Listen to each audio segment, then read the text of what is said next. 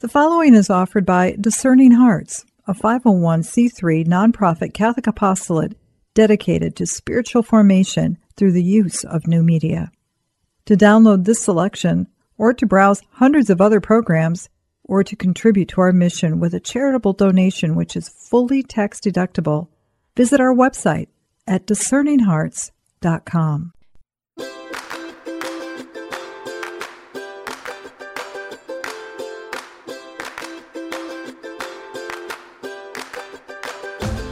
Bible Study Evangelista show. I'm Sonja Corbitt, the Bible Study Evangelista, and we are in our seventh week in our Freedom from Anxiety series. And today we're going to be talking about uh, rest in our bodies. And I actually did not intend to go in this direction um, today, but I am seeing something in my one on one consultations. And I also saw a study just today, actually, that I wanted to bring to your attention. When we talk about rest in body, we have somewhat touched on the connection between our thoughts and our, and our emotions and our bodies and how we how our bodies react to constant stress. And one of the things that I said in one of the earlier shows was that this constant stress response, the fight or flight that we stay in when we're in anxiety and fear regularly, is that it attacks our immune systems. And that's because all of our energy, our physical energy, is going toward protection and fight or flight. And what I just found today was almost utterly shocking. I couldn't believe this but I'm going to share it with you because I, I want you to know that in a huge new study that was just published of 5 million COVID 19 patients between March 20th, uh, I'm sorry, March 2020 and March 2021, it used to be that obesity is the number one predictor of mortality once someone goes into the hospital. But in this new study, what they have found is that fear is now tied for number one with obesity in predicting mortality once someone goes into the hospital.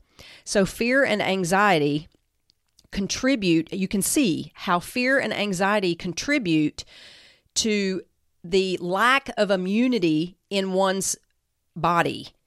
That unrest interiorly manifests and contributes to unrest in our bodies. So it is very important that we practice these tools for battling anxiety and fear because it affects our bodies negatively and it keeps us from being able to fight off regular stuff, but also specifically COVID. I will attach this study and the link to it in the show notes for this week so that you can look at it. I, I debated whether or not I should even tell you because some of you have struggled with anxiety and fear for a long time and, and you're finally seeing some victory and you're getting a handle on it. And I, I didn't want to contribute to it, but I do want to encourage you in your determination to grow out of anxiety and fear because it is really, really bad for your body. And we can see now that it actually even contributes to mortality as a m- major contributing factor. It is, I just was blown away by this because we know that comorbidities cause a more severe reaction to this virus. And yet now we can see that the interior issues are, are on par with the number one um, the number one predictor of mortality. So we really need to pay attention to our fear and anxiety. And I, I know you have. I know you've been following the the uh, series here, but I just wanted to encourage you because we've always known it. We've always known the connection between the body and the mind and the emotions and the spirit. All of that is interconnected. And that's why we've been doing this series. And that's why Just Rest concentrates on all four. Because if you don't take a holistic approach to battling anxiety and fear, then it's much, much harder to ever get victory over it in a permanent and lasting way.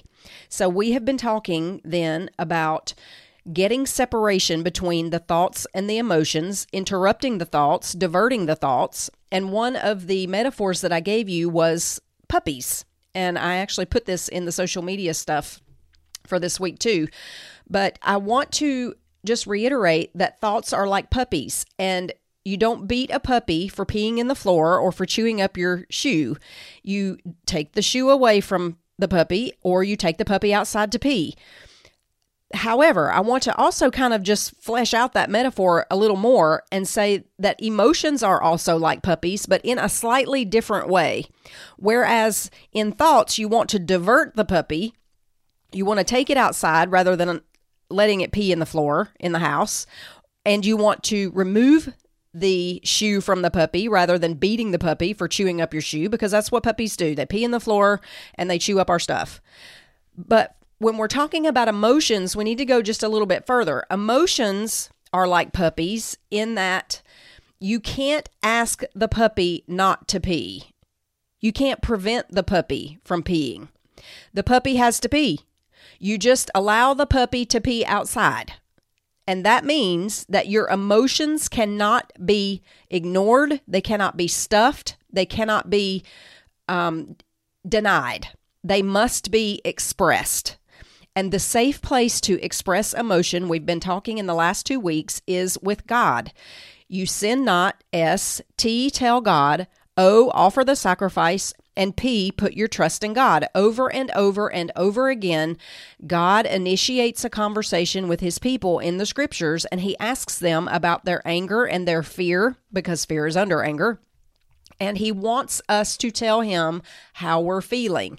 It's not because he doesn't know. It's not because he he is manipulating us or or demanding obedience to uh, from us in telling him what we need or how we feel. It's because we want to invite God into those emotions and these situations. And so prayer then is that invitation to allow God to work in a situation. It's not a matter of God just wanting you to come to him because he's all powerful and he demands that we ask even though he already knows what we need. It's not that. It's that we have free will and unless we allow god into the these situations and emotions they go underground. The emotions go underground. And so we have to have a safe place to put it. We we take our emotions to god. We take them to him. That is letting the puppy pee. When you when you allow yourself to acknowledge your emotions it doesn't mean you let them overwhelm you. It means that you acknowledge it.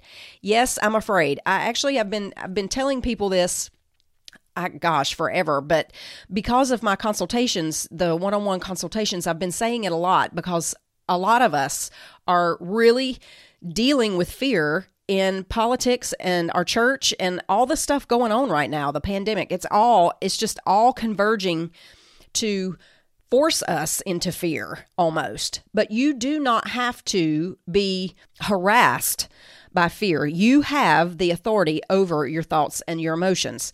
So you control your thoughts and then you acknowledge your emotions. You let the puppy pee, but you put the puppy outside so the puppy doesn't pee in the house. We don't want the emotions all over everything. We want the emotions to have a safe place to be expressed so that they don't go underground and then on the other hand, we don't explode or vomit on other people around us. They have to have a safe place to go. The puppy has to pee. You can't prevent the puppy from peeing or you'll kill it. So you have to allow yourself to acknowledge how you're truly feeling. That's the secret to uh, not allowing your emotions to control you. That's the secret. You have to have a place to express it. It's not that we're pretending we're not afraid, it's that we go to God with our fear. We go to Him, we ask Him for His perspective. We're reading the readings every day because He's speaking to us there. And as we do so, He he will transform those emotions. Now, I, I was about to tell you that when when something happens in my world that starts to interrupt my peace. I know it immediately and I hate the way it feels. I absolutely hate it. I don't like if someone is offensive and and maybe they meant or did not mean to be offensive, but it was offensive and you're angry. I'm angry, let's say. it's it's just irritating or it's rude or whatever and and you you think about the exchange that you had with that person. And the more you think about it the more you emote over it and the the more permanent the memory and the emotion become. So as soon as i feel that feeling of irritation or anger or anxiety or fear or whatever i immediately acknowledge it. Yes this was irritating.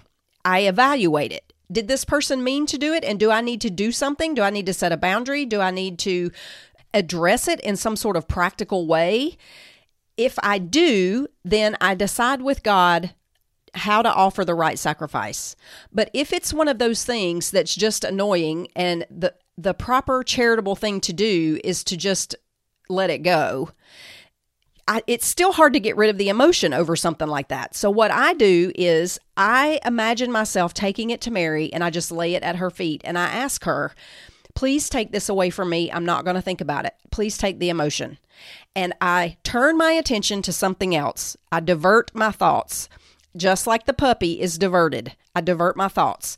10 minutes later, I will start thinking about it again and I'll get irritated again. And right away, I take it right back to Mary. I'm not going to think about this. Please handle this for me. Please handle the emotion.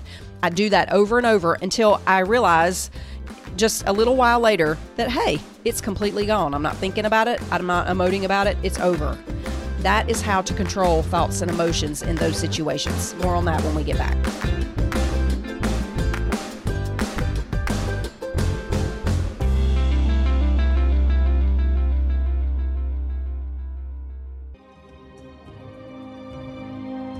Did you know that Discerning Hearts has a free app in which you can find all your favorite Discerning Hearts programming? Father Timothy Gallagher, Dr. Anthony Lilles, Deacon James Keating, Mike Aquilina, Dr. Matthew Bunson, and so many more are found on the Discerning Hearts free app. Did you also know that you can stream Discerning Hearts programming on numerous streaming platforms such as Apple Podcasts, Google Play, iHeartRadio, Pandora, Spotify, Stitcher, TuneIn, and so many more? And did you know that Discerning Hearts also has the YouTube page? Be sure to check out all these different places where you can find Discerning Hearts.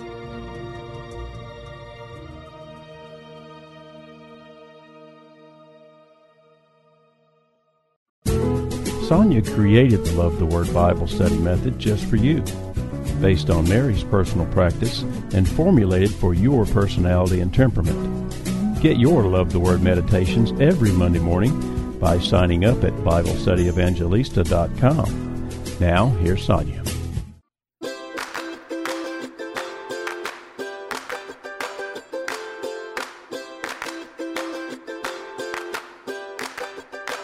The more you emote over an offense or over something that you perceive to be a danger. The more you emote over it, the more power it has over your thoughts and your emotions. So it's important to interrupt the process right away. Take it to Mary and leave it with her. And in 10 minutes or two minutes or 20 minutes, when you think about it again and your heart starts to race all over again and you start to get mad again over what happened or afraid or whatever, take it right back because that is where you can feel the physical reaction in your body. You can tell that there's a change. Your heart starts to beat faster, your breathing is more shallow, and the longer you think about it and emote about it, the more physical reaction there is. So you want to interrupt that situation. Now, here is another issue that I'm seeing probably I, I would say this is an issue in almost every single uh, private consultation that I have with a female. Often I am seeing people with neck issues, shoulder issues, and back issues.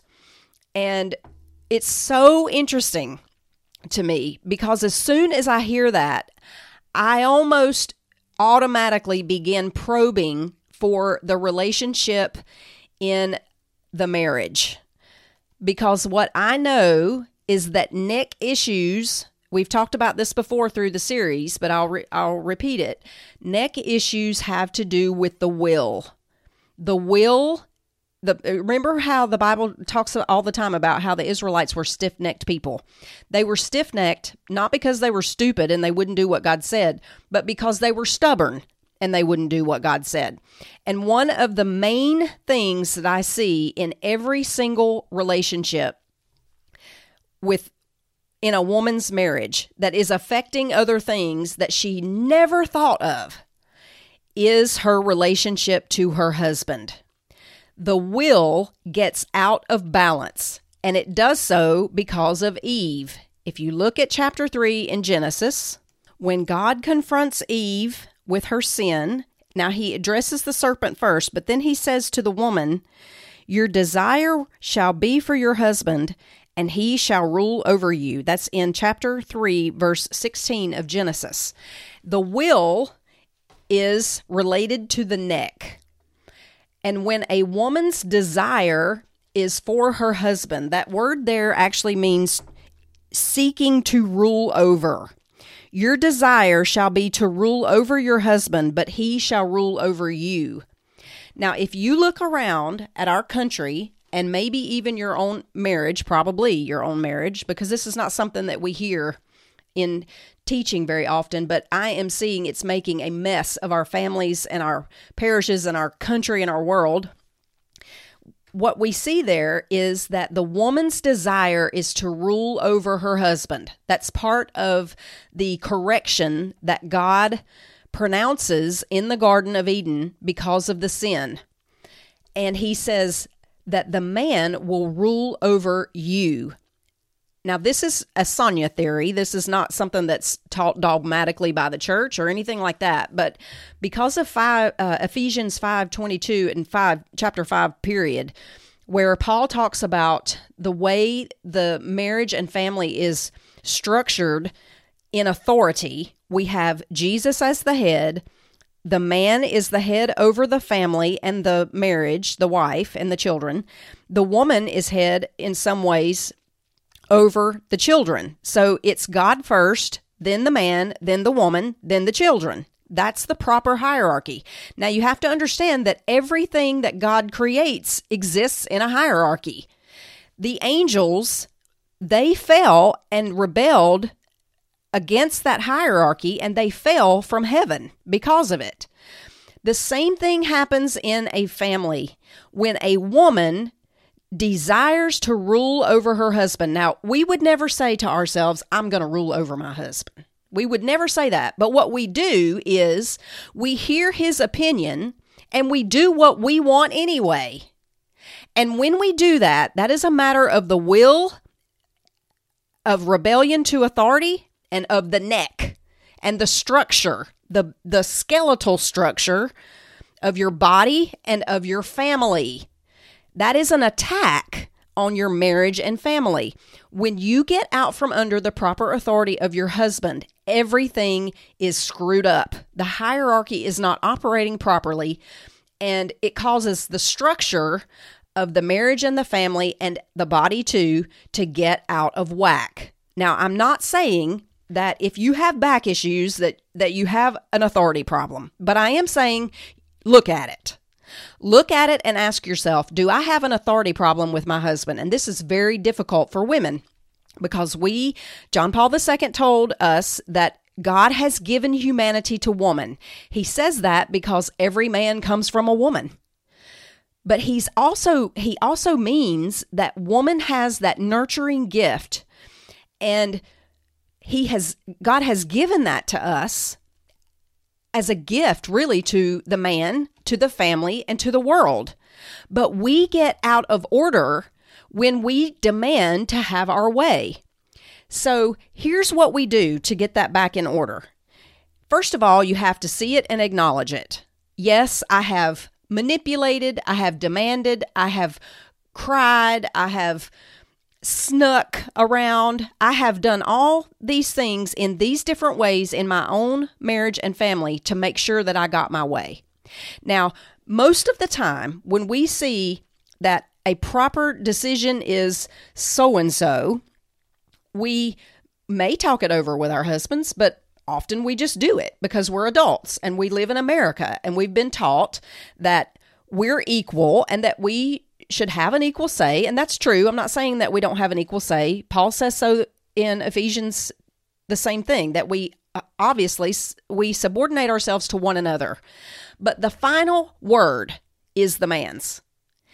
If you make decisions in, say, you own a company or a business or your family, um, decisions about your children, decisions about your money, decisions about anything, if you make the decision, especially if you make it out from underneath your husband, if you do the opposite or something different than what he has said, as a final answer, then you are out from underneath the protection that that hierarchy affords your family. Now, that opens you and your family up to demonic attack. It opens you up to physical attack. It opens up all kinds of doors.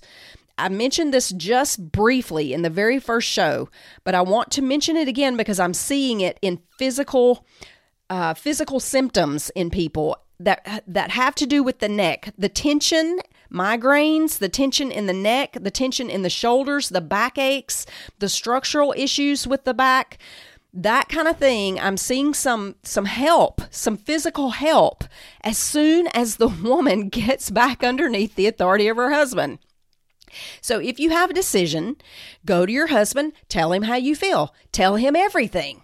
Tell him how strongly you feel about the decision that should be made. But when he makes the final decision, you better back off. You better back off and allow him to make the decision, whether it's right or wrong, and trust that God will work through it because of your humility. Now, our model here is Mary. This issue of authority was the main my main issue. It always has been. You know that I have a father wound, and part of my formation, I mean, most of my formation has been on the issue of authority because of my father wound and because it made me militant in my determination that I would never be manipulated or controlled by another man for the rest of my life. I was just done. I was so done with that and it made me rebellious. It made me raging angry. And that's where God began. And so for 15 years, He had been working with me on submission to proper authority. So, when I was confronted with the Catholic Church and I went back to what they call the Reformation and began reading the readings of Martin Luther, all of this is in Just Rest in the chapter on rest from emotions. But when I went to looking for the writings of Martin Luther, I wanted to read them in his own words. I wanted the primary source. I didn't want somebody from the Protestant church telling me what Martin Luther said and thought and taught, and I didn't want somebody from the Catholic church telling me what Martin Luther said and taught and thought. I wanted to read it in his own words so that I could know the truth.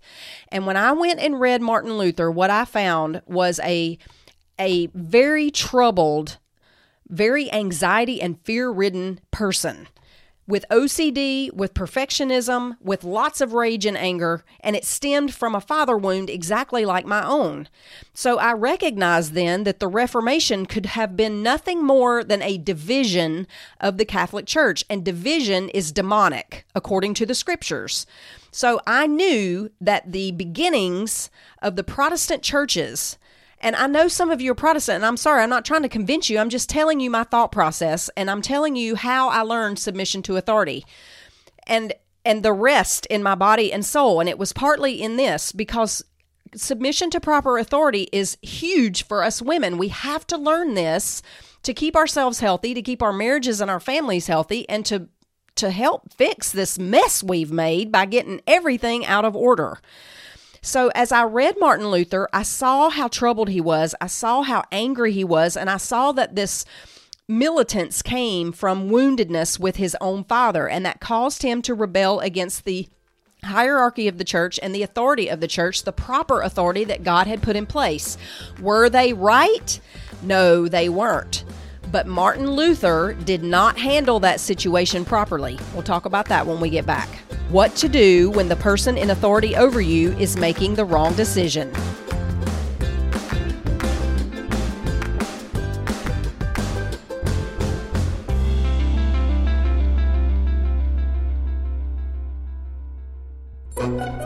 You're listening to the Bible Study Evangelista Show, Bible study experience that tastes like cake.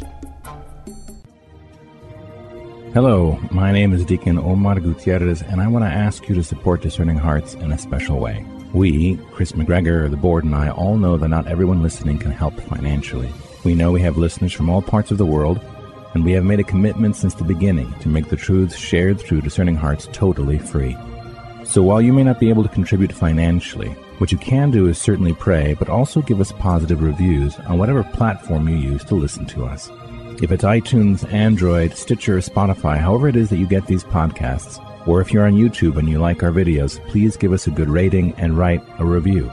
The more good ratings and reviews we get, the higher our profile and the more listeners will discover us, listeners who may have the means to contribute in the future please consider rating us and writing a positive review today.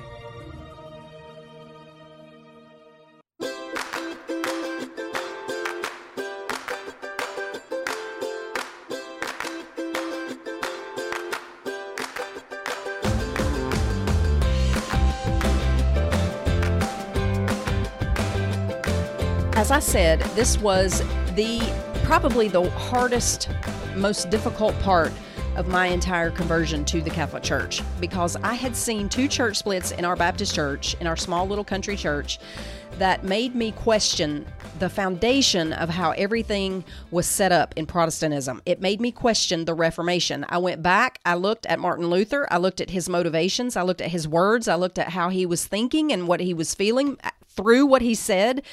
I acknowledged and I saw very clearly that Martin Luther had a father wound. It caused him to rebel against the hierarchy and the authority of the, the church that he was part of.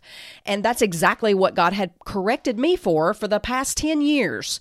And so I knew I knew that I knew that I knew that that reformation was nothing but a division and that division is demonic. And so it is it is it was the wrong thing. So, how should have Martin Luther have handled that situation?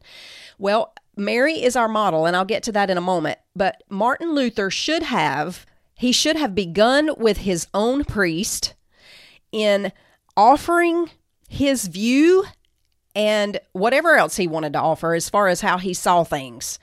He should start he should have started there and if his pastor did not handle it the way he felt it should be handled then he should have gone to the next step up. And let's just say that that was a bishop.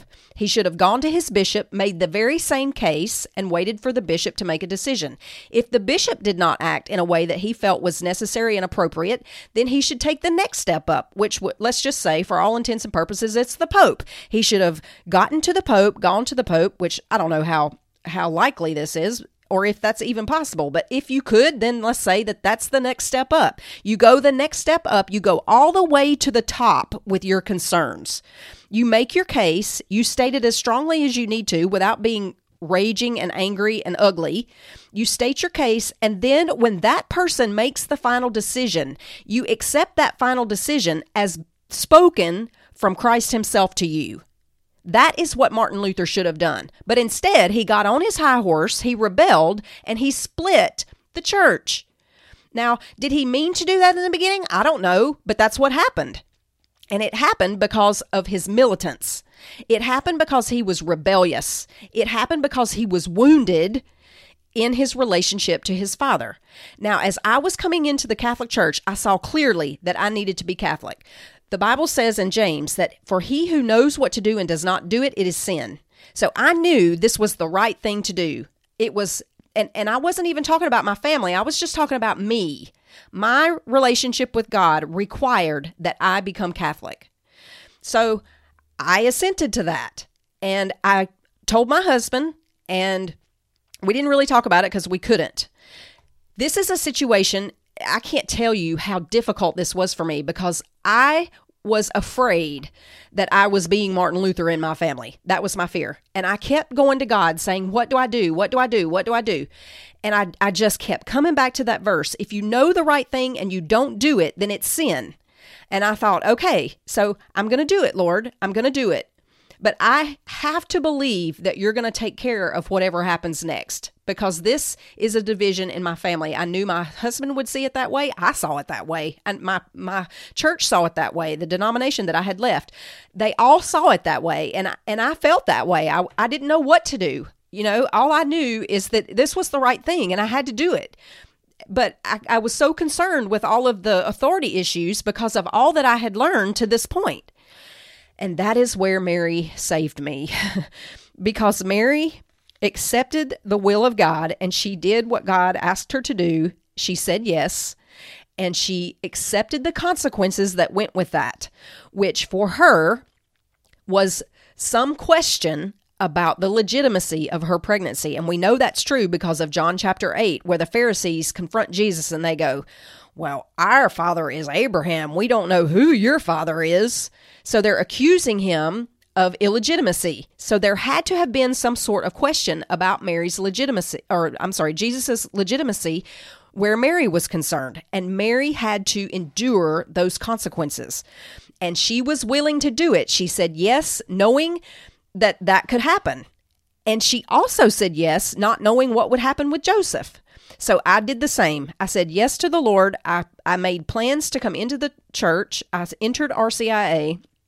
And and at that point my husband knew. Now he never told me I could not do it. And I know that God protected me from that because had he done that, I don't know what I would have done. I think I probably would have just gone insane. I can't win for losing, you know. But I I knew that as long as he didn't disallow it, that I, I was not going to have to confront that. So I went ahead and did what I knew to do. I came into the Catholic Church. It was very, very strained on my marriage, on my uh, on everything. And the story, most of that is in Just Rest. But I just trusted with Mary. I hid in her mantle and I prayed that the Lord would somehow bring my family back together because I felt like I had divided it. This is how you handle a situation in your marriage where you must do the right thing. This is not a matter of your will or a matter of what you want. This is in matters of right and wrong. If it's a matter of right and wrong, then you must do the right thing and then you entrust God with all of the consequences. That is what Martin Luther should have done and he didn't. That is what Mary did do. And what happened is that God brought the truth to Joseph in a dream. He brought them back together. Not that they were ever separated, but he brought them together in mind and and um and goal, we'll say. And he did the same thing for me. He he did the exact same thing for me. And look at Mary now. I mean, look at her. And I say this over and over again. You cannot trust God too much. If you submit to a decision that your husband has made or your pastor even has made that you disagree with, you go to them, you state your case, you state it strongly if you need to. And if it's a pastor, then maybe you go to the bishop. If you if you go to the bishop and he doesn't do what you think should be done, then maybe go to the pope. I don't know, but you go up the ladder as far as you can and when you've gotten your final answer, that's your answer. Don't then go try to build a posse and have yourself a battle because if you're doing that, then you are in error. And this is what I see all the time in these one on one consultations. A woman has an opinion, she doesn't agree with the opinion of her husband, and she goes off and she does it anyway. And she feels like she has the right. And we do. We have free will. You can certainly do that. But I'm telling you this to tell you that your issues with your neck and your back and your shoulders are likely tied to some kind of issue with authority because it's a matter of the will. Your will in the Bible is symbolic is symbolized, I'm sorry, by the neck. When you have issues in that area, that is an area of authority. So take a look at that in your own family, in your own marriage. I'm not saying that you have to be a doormat at all. State your case. State your opinion. State what you think needs to be done. Cooperate with your husband in finding a solution that works for everyone. But if he has made a final decision, I exhort you in the strongest terms to submit to that as Christ, because that is what the scriptures tell us to do. Now, I want to reiterate I'm not talking about situations of abuse. If you're living with abuse from a husband, your duty is to get out. Your duty is to protect your children and yourself and to stop enabling him to sin against you.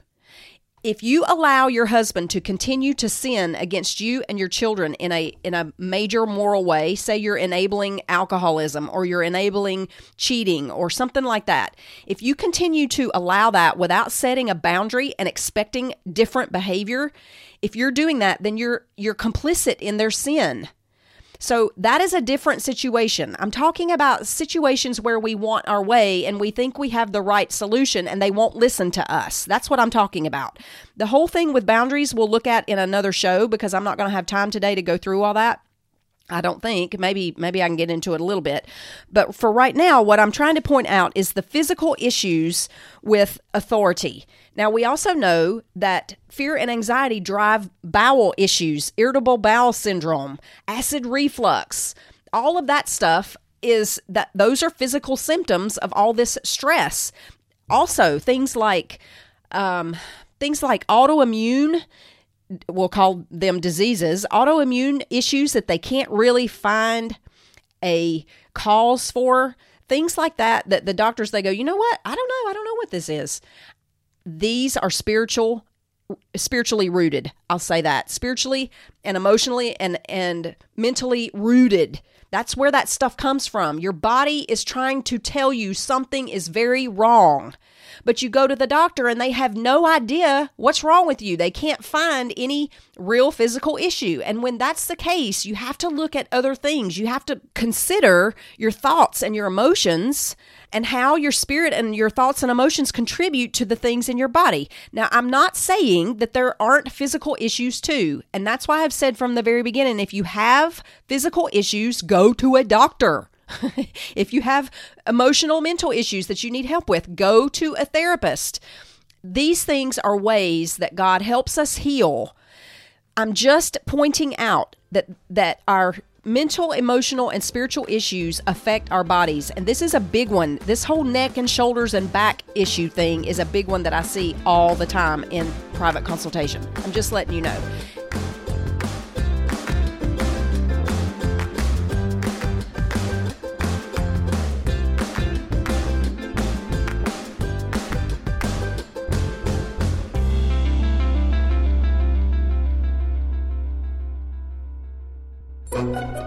You're listening to the Bible Study Evangelista Show, Bible study experience that tastes like cake. If you love having Bible study in your pocket, you can become a friend of the show. Click on the yellow Friend of the Show button on BibleStudyEvangelista.com and become a supporter of any amount and any frequency. Now, here's Sonja.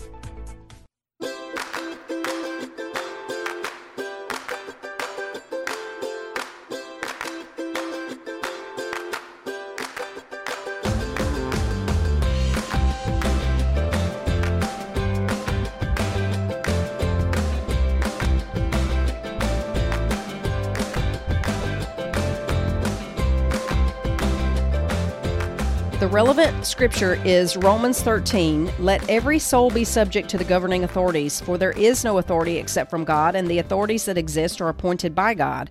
Therefore, whoever resists the authority resists the ordinance of God, and those who resist will bring judgment on themselves. Now, it's interesting that in situations where you know, let's say corruption, let's say corruption in your marriage, corruption in, uh, let's just say for your marriage, there's corruption in the marriage, there's cheating, or some kind of immorality or whatever, and you know the right thing to do. So, what do you do with this verse that says all authority comes from God? This is where you do the right thing and you entrust the consequences to God because the consequences will come. When I came into the Catholic Church, I thought I had lost absolutely everything.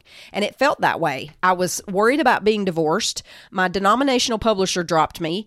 The people that I went to church with most of them pretended like they didn't see me at the grocery store or they well, it was just a mess. It was an absolute mess. But I knew that I had done the right thing and that God would work it out eventually in one way or another. And he did. He brought my husband several years later. It took a while but he but my husband never told me that I could not come in. He never told me that the kids couldn't be baptized. And I didn't even have to ask him that. My oldest son said I needed to be baptized and, and that story's in just rest too.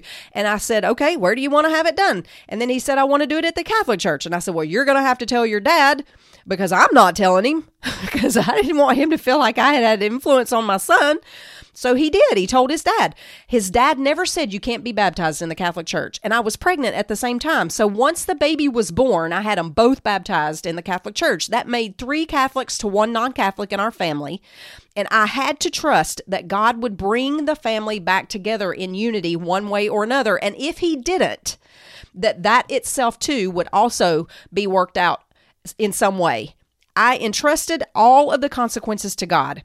So if you're in a situation where you know that something is immoral and you have to do something about it, then you must. You must, or else it's a matter of sin. And otherwise, if it's something that you just you feel strongly about, but it's not necessarily immoral or illegal or anything like that, then you state your case. Jesus told us exactly how to deal with situations like that in Matthew chapter 18. He said, You go to your brother and you tell him his fault between you and him. Matthew 18, uh, 15. If he hears you, you've gained your brother. But if he will not hear, take with you one or two witnesses by, by that by the mouth of two or three witnesses every word may be established. And if he refuses to hear them, tell it to the church. But if he refuses even to hear the church, let him be to you like a heathen and a tax collector. So the, this is a situation where if you are married to someone who is involved in immoral or illegal behavior and you have confronted him and he won't do anything about it, then you take a witness. Perhaps you go to your priest. Perhaps you take family along. I don't know what it looks like. I'm just telling you, this is the, the way Jesus told us to deal with these authority issues. And so we take someone with us. If that doesn't work, you take him to the church. If that doesn't work, then you put him away. There is a boundary that needs to be put in place. You separate from them, kick them out if it's necessary. If if it's necessary, then do so. But we don't do it with the intention of of divorce or anything like that. You do it with the intention of reconciliation. Someone has to put boundaries in place. And sometimes that's us. We have to put those boundaries in place and then entrust the consequences to God. But we cannot be complicit in another person's sin. Unrepented sin that we enable, we are complicit in. So we have to put boundaries in place. I see quite a bit of that too, where there's a mess in a marriage. Eh, say the husband's alcoholic or the husband's cheating, and the wife goes, Well, I can't leave because marriage is a sacrament. Well, yes, it is. But he is the one who is degrading that sacrament. And so a boundary needs to be put in place. There is nothing in the church teaching that says you cannot put a boundary in place and separate from a, a spouse who is transgressing a marriage like that. The only thing that we're told we must do is not begin another relationship. And the point of putting a boundary and a separation like that in place is to draw the other party to reconciliation and repentance. That's the goal. Now, sometimes that never happens, but that's the consequence that you leave to God. That's the consequence that you completely leave to Him and know that He will work it out at some point for good. But you, however, must not, as a matter of mortal sin, begin another relationship because if you do, then you're committing adultery. So I know it's a miserable situation. It's miserable either way, but these this is how you deal with issues of authority. You start with the smallest, closest unit first. You go to the next level and the next and the next until you've reached the highest level, and then you accept the decision as that of Christ. If it's in a marriage, you go to your husband, you state your case, you give your opinion, and he makes the final decision. And when he's made it, you better be quiet and you better submit to it, or else you're rebelling against Christ through his word, through his through the husband. Now, as I said, that's different in a in a matter of immorality or something illegal. That's a whole different case because then we're we're duty bound upon pain of sin. We're duty bound upon pain of sin to disallow that as much as is in our power. I hope that is helpful. I, I, I just, I really and truly did not mean to go for an entire 48 minutes on that subject, but I'm seeing so much of it. I just wanted, I wanted to point it out because that's an area, authority. This is an area in our marriages, in our families, in our country, in our world that we have gotten so out of balance. And that's why we're in the mess that we're in. Because back in the Garden of Eden, God said, Your desire will be to rule over him but he will rule over you. And that means he has authority over you. That means that that although they're not as intuitive as we are all the time they don't always make the right decisions that we think they should make all the time but they are in authority over us. And if we do not fall into line of that authority then we have opened ourselves our bodies our families and and everything that we have influence over, we have invited the attacks of the enemy in that area. And so we end up with issues in our necks and our shoulders and our backs. That is an authority issue. So I'm just pointing it out. I'm not, I'm just pointing it out. Every situation certainly does not require a separation, but most situations that well, all situations that have to do with immorality or illegality, those do require boundaries to begin with. And if the boundaries are consistently transgressed, then you may have to step up and go the way of separation or something like that. And I'm not just talking about in a marriage, I'm talking about in any relationship. Boundaries are meant to keep the good things in and the bad things out. And when we're talking about peace, it's very important to build a hedge around our peace. We have to guard it we have to guard it. And that requires boundaries boundaries for ourselves, boundaries for the encroachments uh, of the outside world, whether that's too much activity, too much social media, too much television, or whatever it is, we have to place limits because the limits keep the good things in and the bad things out. And if you have discerned that something sucks the peace out of you, it causes you fear and anxiety, then place a boundary on it. And if the boundary is consistently um, transgressed, then you may need to separate completely from that thing for a period. And that then is meant to get things back in balance so that you can reevaluate your relationship with that thing or that person. Boundaries are of the Lord. Boundaries are of the Lord. And so we have to be careful to not be afraid of putting boundaries in place. They are our duty. They're our duty.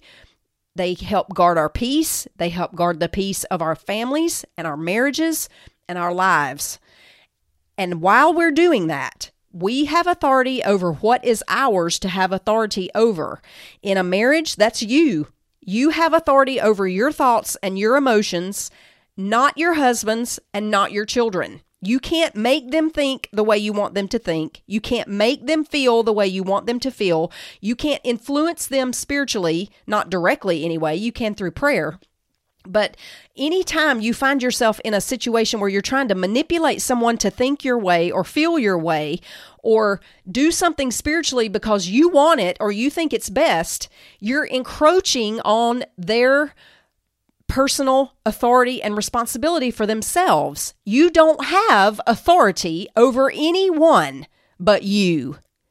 And yet, you have complete authority over yourself, over your thoughts, over your emotions, over your spirit and and those things. That is your domain and that is the only domain that is yours. According to Genesis chapter 3 that's what we have authority over. We have some authority over our children until they are of age and are outside our home. And once that happens you have no authority over them at all. You have some influence but no authority. And to push and push and push to get your way to control them and the way they think and the way they feel and what they do that's demonic that is control.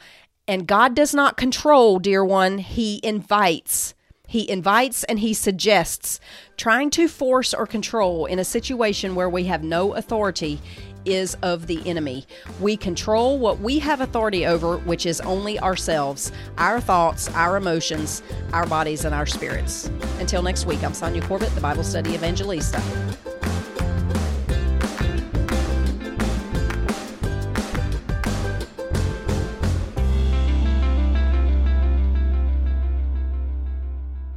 Thank you for listening to the Bible Study Evangelista Show.